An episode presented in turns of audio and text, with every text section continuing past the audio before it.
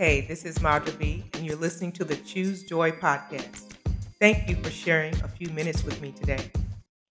Today, I'll be discussing and going over some powerful notes that I took from this past Sunday's sermon that may affect everyone at some point in time.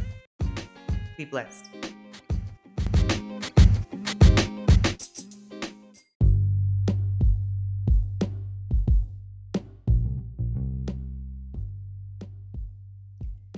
Three signs that your spirit needs attention. I was meditating on Sunday's sermon, and there are some powerful truths I'd like to share. They really make sense when you think about them. There's no shame in tuning up your spirit and your soul when you need to. But you have to pay attention to the signs that your soul is withering. Number one, you feel tired all the time. That's a red flag that you need to pull away and take time for yourself. Number two, you have stopped smiling. This is something that doesn't happen overnight. It's just like a garden. You may not water, water it on Monday or Tuesday. It won't wither right away. But Thursday or Friday, you're going to notice a difference in how that garden looks. Your soul is just like that. When you stop giving it what it needs, it may not happen overnight, but eventually it will start withering away. Number three, there's no laughter. When you stop smiling, you stop laughing.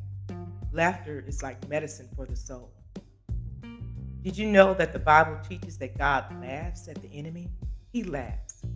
He wants us to laugh because the joy of the Lord is our strength.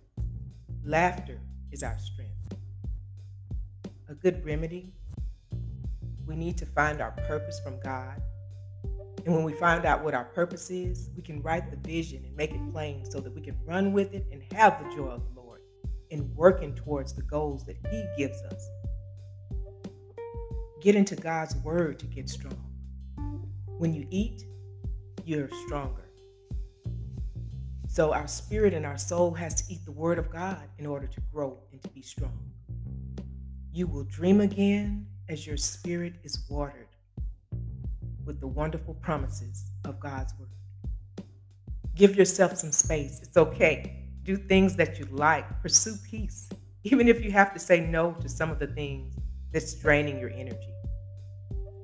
Not all good things are God's things for you at every point in every season in your life. You have to choose, and you need direction from the Holy Spirit as to what you are to choose. Reserve some energy for time to spend with God's Spirit. I hope this was helpful, and I hope you were blessed.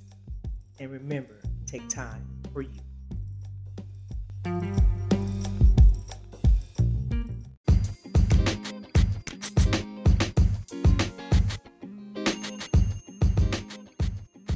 So, hey, did that inspire you? Did you think it was helpful? Drop me a line on my website, madrabell.com.